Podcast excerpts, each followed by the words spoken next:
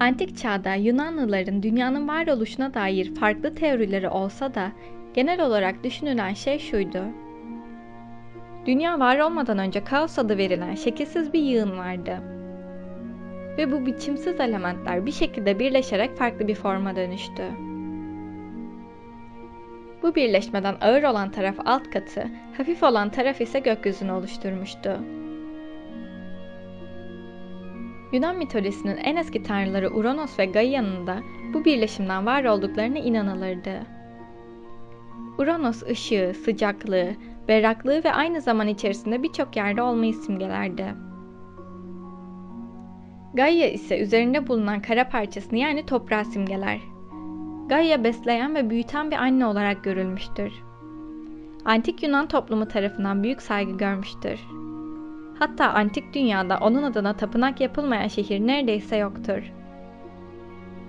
Gaia'ya gösterilen büyük saygı insanların gündelik yaşamlarına da etki etmiş, insanlar arasındaki en etkili yemin Gaia üzerine yapılan yeminler olmuştur. Antik Yunan inanışına göre gökyüzünü simgeleyen Uranos, yeryüzünü simgeleyen Gaia ile evlenerek birleştiğine inanılıyordu. Uranos ve Gaia'nın ilk çocukları yeryüzünü çevrelemiş olan Okyanos'tur. Mitolojik hikaye böyle olsa da günümüz pozitif bilimine göre de oluşum sırası hikayede anlatıldığı gibidir. Okyanuslar gökten yağan yağışlar ve yeryüzünde akan nehirlerin akıntılarından meydana gelmiş ve antik Yunanlar okyanusu bu şekilde Gaia ve Uranus'un çocuğu yapmıştı. Tabiatın birbirleriyle eşsiz uyumunu antik Yunan toplumu basit bir biçimde bu şekilde ilişkilendirmişti. Gaia'nın başka çocukları da var. Eter ve Air. Eter yalnızca ölümsüzlerin soluyabileceği saflaştırılmış bir atmosferi simgelerken, Air ise ölümlülerin rahatlıkla soluyabildiği, hatta onsuz yaşayamadığı yeryüzünü çevreleyen daha yoğun bir atmosferi temsil ediyordu.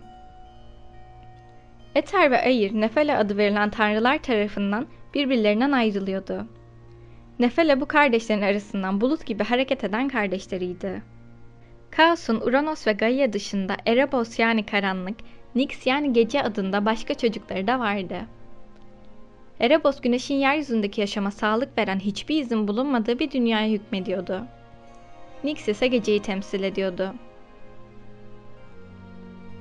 Gaia ve Uranus'un diğer çocukları ise devler ve titanlar olarak adlandırılan birbirlerinden farklı türlerdi.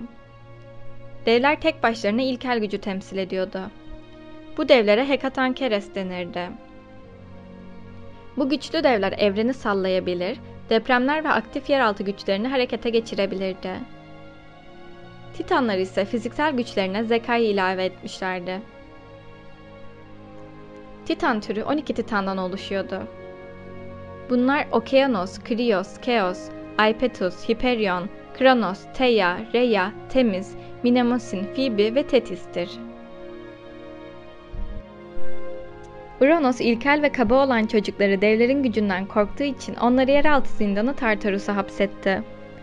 Çocuklarına yapılan bu muamelenin intikamını almak isteyen Gaia, Uranos'tan intikam almak maksadıyla ona tuzak kurdu. Bu komployu başarıya ulaştıran ise çocuğu Kronos oldu. Babası Uranos'u kardeşlerinin yardımıyla yaralayıp tahttan indiren Kronos, büyük bir güce erişmiş oldu. Kronos kardeşlerini basit işlerle görevlendirdi. Daha sonra konumunu güçlendirdikten sonra kardeşlerini de devlerin yardımını alarak Tartarus'a gönderdi.